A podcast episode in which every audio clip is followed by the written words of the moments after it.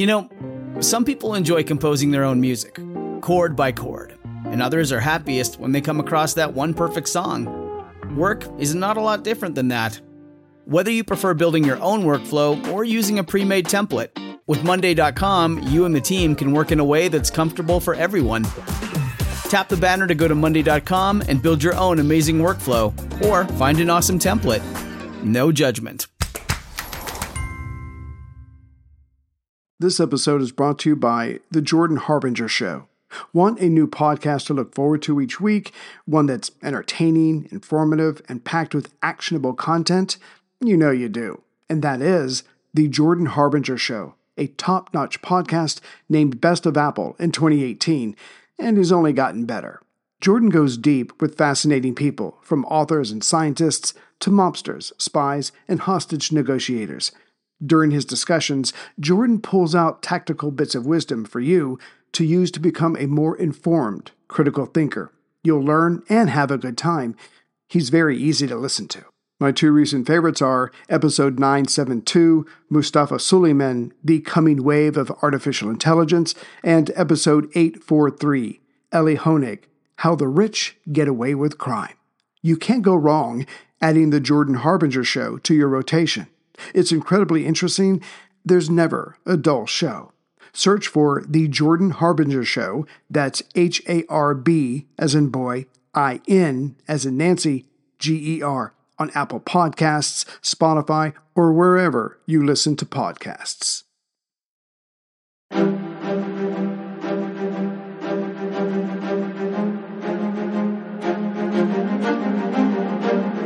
Hello, and thank you for listening to The History of World War II podcast, episode 309 MacArthur Between a Rock and a Hard Place. Last time, due to indecision and bad luck, MacArthur's air arm was roughly cut in half. Surely the Japanese would be able to reach the Philippine shores now. The question was, what would happen then? Sadly, the answer was, again, not much, or not enough. Indeed, the weather held up the invaders as much as the general's forces and his aggressive defense plan. As the air battle on December 8th had gone as well as General Homma could have wished, his elements of the 14th Army were ordered to proceed with the invasion.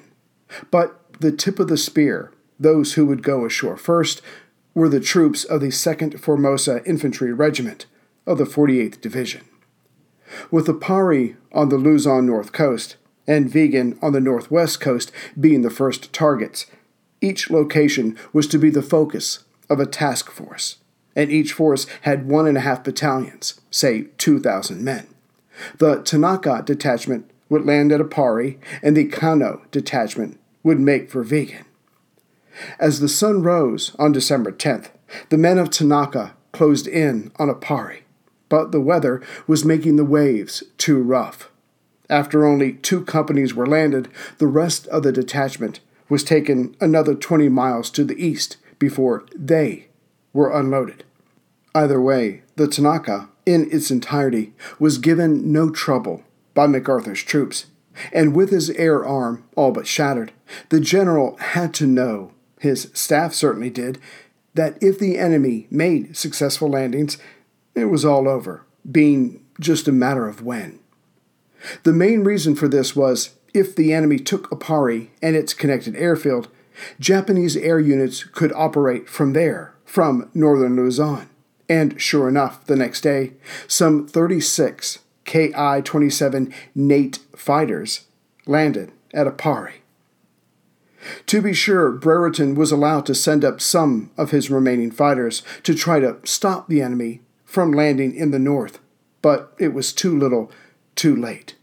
MacArthur made much of what damage was done to the enemy as they landed their troops.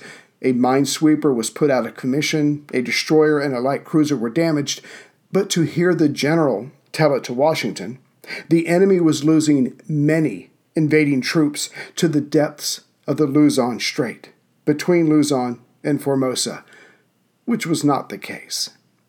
At Vigan, the American Filipino air assault notched up a few more successes, but the Japanese objective was still achieved.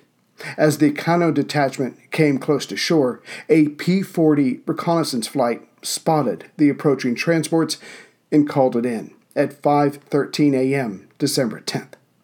In response, Brereton sent up B 17s and P 40s to attempt to stymie the disembarkation. Like the attempt of the Tanaka detachment, the Kanno troops started coming ashore, but then the remainder were ordered to stop. This time it was not the rough seas, but the Allied response. Still, enough men landed to threaten Vigan. By the time the Japanese called off any further landings there for that day, American air power had sunk one minesweeper and forced two transports to beach. Specifically, First Lieutenant Samuel H. Marett of the 34th Pursuit Squadron in his P 35A fighter dove down at the Japanese minesweeper W 10 that morning. He did not inflict serious damage, but on the other hand, he himself was left unharmed, which allowed him to make another pass. This scenario actually played itself out over and over again. He would strafe the minesweeper, but it would be none the worse for wear. Clearly, he needed to go lower, get closer, to increase his accuracy, which is what he did on his last pass.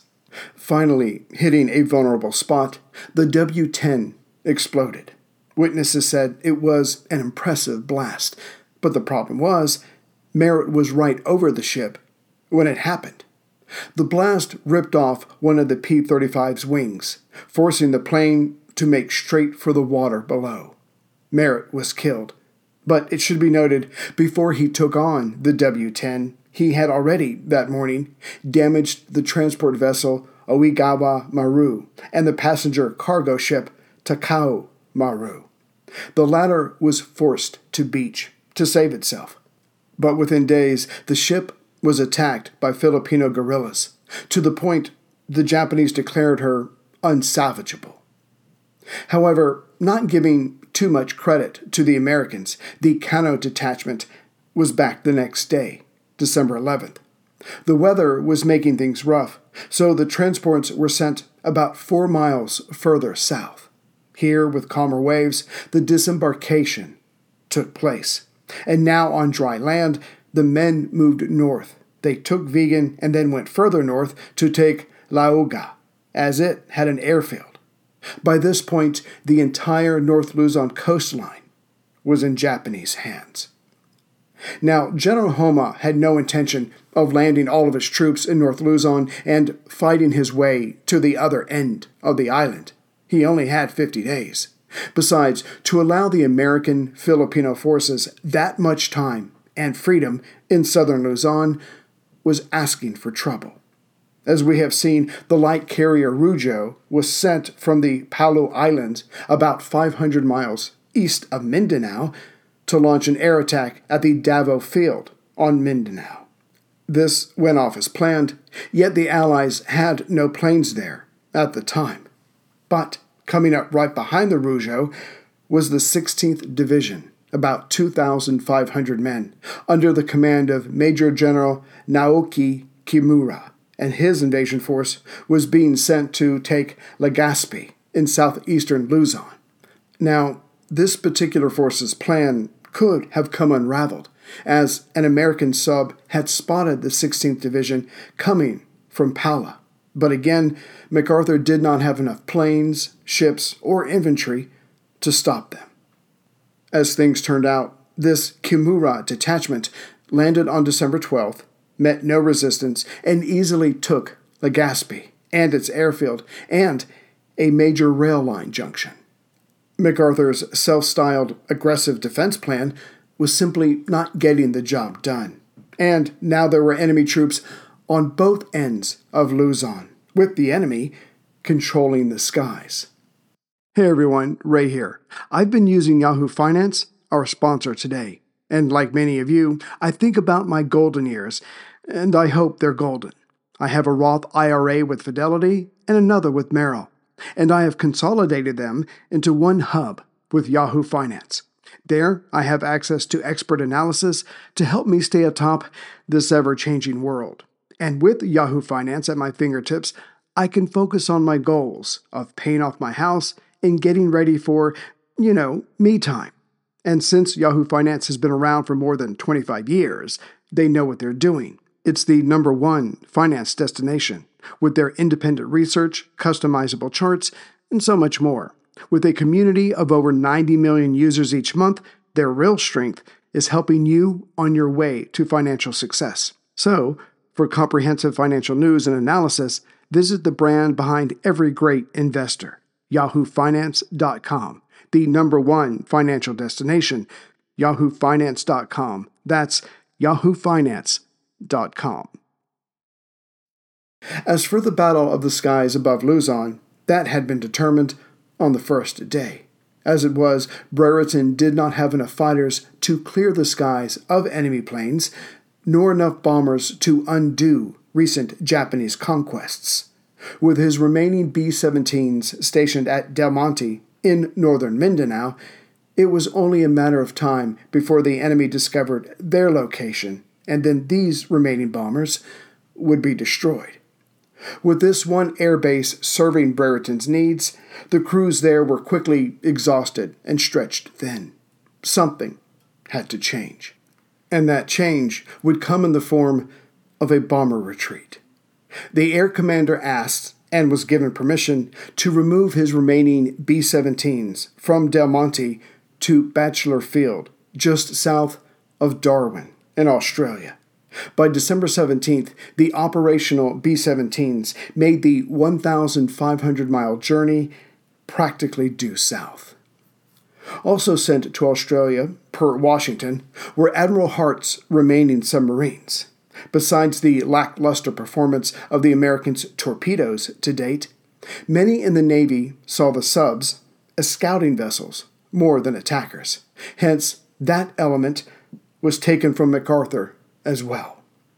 Left behind at Del Monte were three B 18 medium bombers. But on December 19th, four Zero fighters flew in from Legazpi and wrecked them while parked on the ground. It was looking bad for the continued defense of MacArthur's command, made worse now that Brereton's pilots had to fly 1,500 miles just to have a chance at targeting any enemy position and that distance only grew if they wanted to hit something in Luzon. As for the Navy's remaining 10 PBYs, they were sent to Borneo. But as we have already seen, that island fell to the invaders as well. This left Brereton with few P 40s, but the lone base at Del Monte, with its ever shrinking spare parts and fuel, was limiting even this offensive weapon. Putting aside the mistakes made thus far by the Americans, there was still a chance of delaying another Japanese victory here in the Philippines. What was needed was more of basically everything, and that everything was en route to Manila. To be sure, MacArthur was still complaining about Brereton and the inactivity of the Asiatic fleet.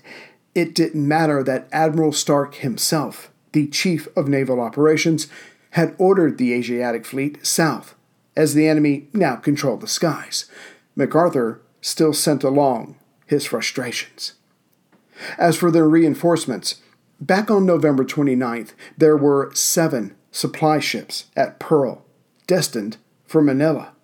Protected by the heavy cruiser Pensacola, the vessels carried a field artillery brigade of 20 75 millimeter guns, another 18 P 40 fighters, 52 A 24 dive bombers, 500,000 rounds of 50 caliber armor piercing ammunition, and desperately needed another 4,600 men, of which half of them were to man the artillery brigade. But that was on November 29th. After the attack at Pearl, with the supply convoy back en route to Manila, the Joint Army and Navy Board met on December 10th, still shaken by the surprise attack. Giving into logic more than fear, General Marshall agreed that the supplies should turn around and make for Pearl to help beef up defenses there. But before too long, Marshall rethought this abandoning of MacArthur and got the decision to turn around reversed with the help of FDR. But as the situation in Manila was far from acceptable and getting worse each day, the supply ships were then ordered to make for Brisbane, Australia, on the east coast. Once there, a way was to be found to get them safely to MacArthur, if possible. But fear, very real fear, ran right over the next move. One, the Navy was justifiably unnerved by having their capital ships decimated at Pearl, and two, the British had already shown what could happen if the Americans charged west with their remaining naval forces, as the Repulse and Prince of Wales were sunk on December 10th by enemy air power alone. General Marshall, who was not afraid of anyone, even FDR, as he had froze the president with a look for once calling him George early in their relationship, was not looking forward to telling MacArthur that his reinforcements were going to Brisbane. The justifications were beside the point.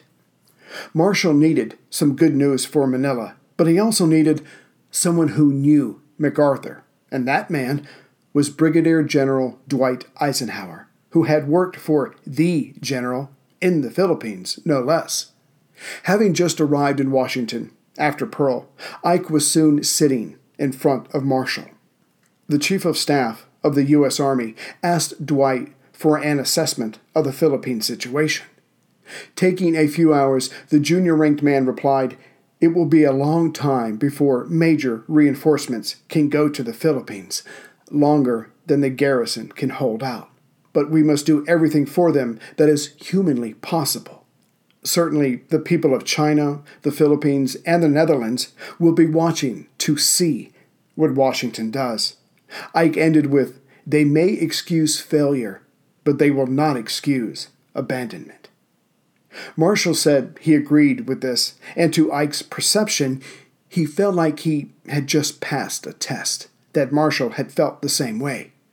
Marshall ended the conversation with, Do your best to save them. Easier said than done. As we have seen, there were Japanese troops in northern and southern Luzon, and they controlled the air. Ike was dedicated and highly motivated, but no miracle worker. And as this American was thinking about reinforcing MacArthur, the Imperial Japanese Army was already thinking of its next steps beyond the Philippines.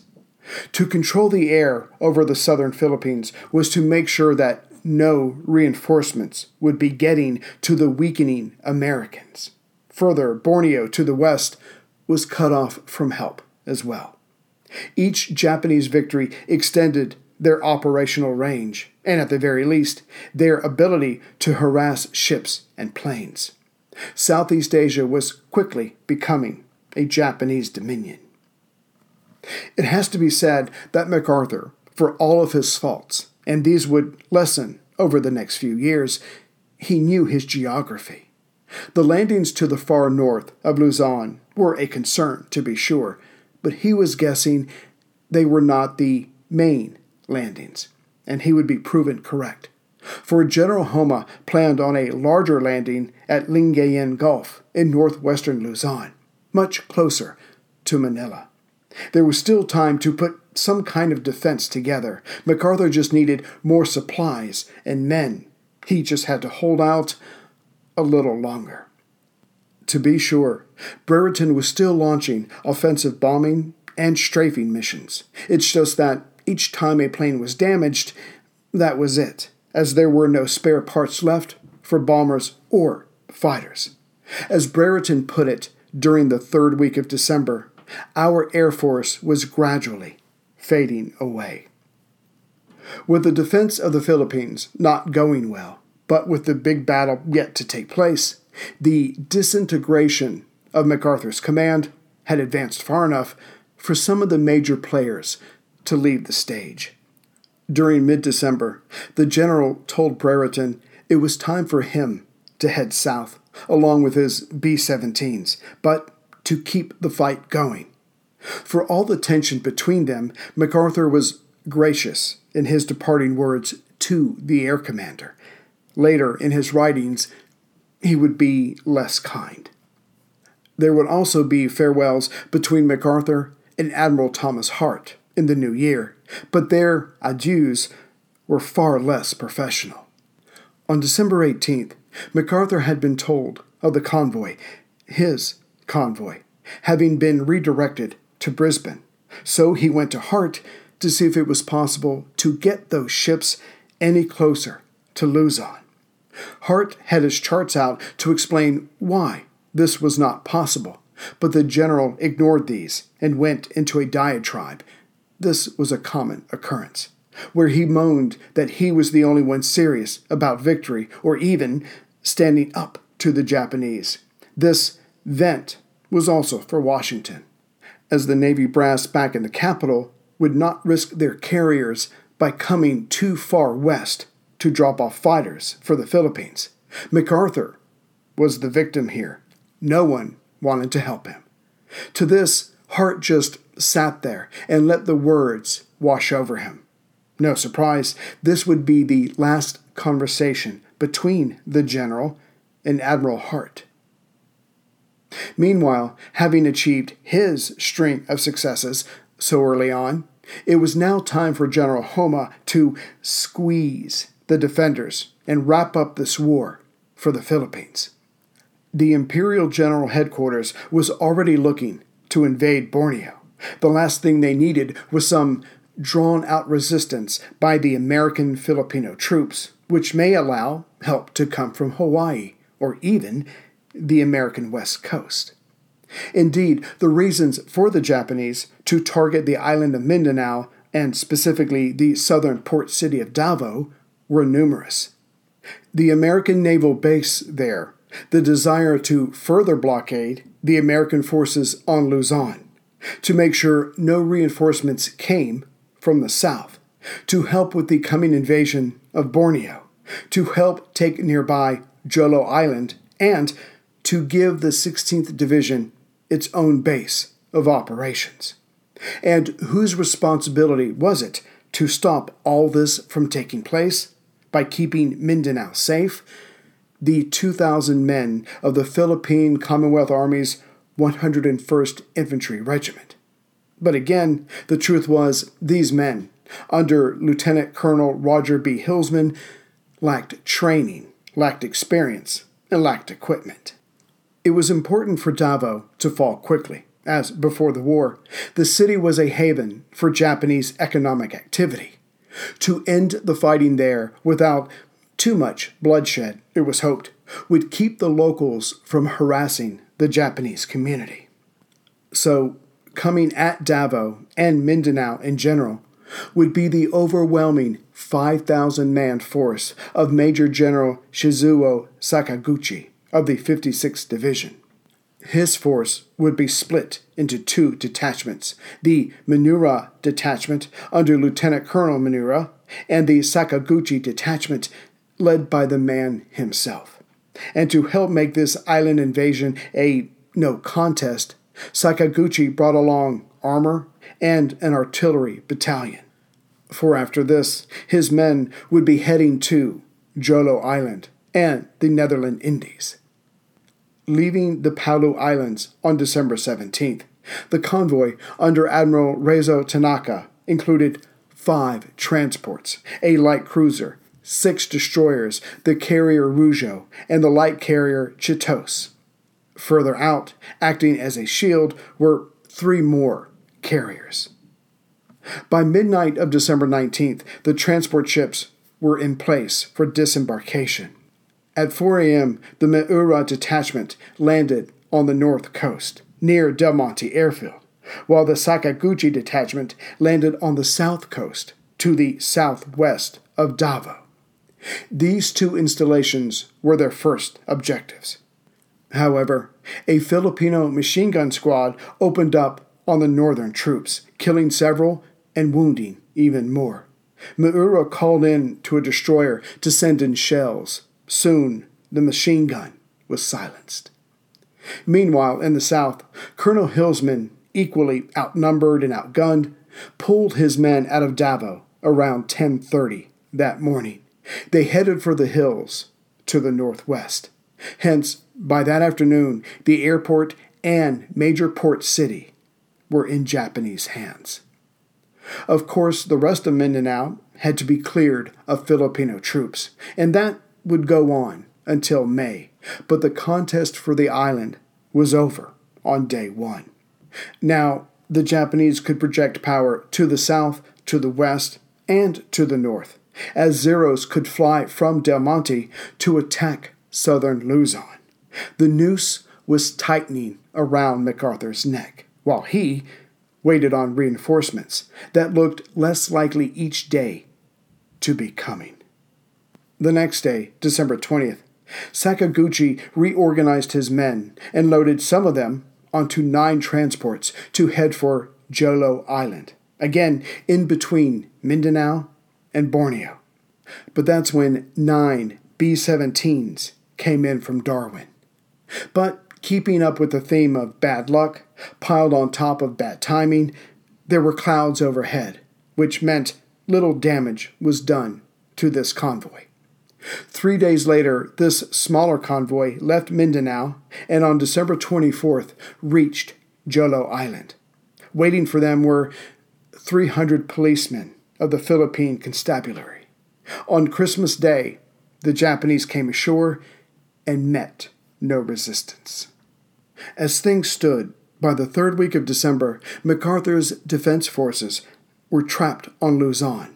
No help was coming, though there was much talk of it, mostly from MacArthur, and the enemy controlled the skies and seas in all directions. All that was needed next was the hammer blow of General Homma's main invasion force, and that was scheduled to make landfall on December 22nd. This would force MacArthur to put his abilities to the test. Greetings, everyone, from Central Virginia. So, if all things work out, this will go out before the new year. I just want to say hi to some members and those who donated and say hello to some other people, and um, we'll be all done. So, as far as saying hello and welcome aboard to the latest members, um, I've got Gary Rothman, James Watt, Luke Peterson, Andrew Gustavich, uh, Tay Jensen, sorry, Jensen, if I'm saying your name wrong, Gary Gomez, John Taylor, Jeff Shatterman, Giles Upham, Steve Whitby, Kyle Moyles, Aidan Morrison, and John Adams. As far as those who have donated recently, um, Jose Mata, Ron Wakefield, and yes, Ron, I did get your message about this money being used exclusively for alcohol, whiskey specifically, because I have teenage daughters.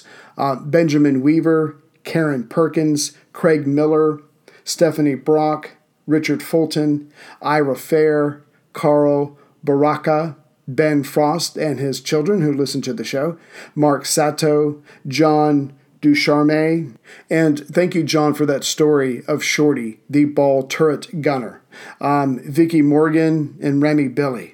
And I would just like to say hello, because I can, to Sidhath Bat, Bob Hersey, um, Gene Stuve from Kansas. His dad served on a minesweeper in the Pacific, so thank you for uh, letting me know about that. Uh, and for a certain young lady who bought a mug. She lives in a certain state for her dad who listens to the show, and I will uh, say hi to him after Christmas because I don't want to ruin the surprise. So, uh, young lady and your father, uh, I'll be getting back to you uh, in the new year. So, stay tuned for the details for that. So, again, this is probably my last episode for the year, unless my family drives me crazy like they did on this episode, and I just ran away and did research. But anyway, hope you all have a wonderful and safe holiday and Christmas and New Year's. And I'll see you soon. And hopefully, 2021 will be a hell of a lot better than 2020. Take care, everyone.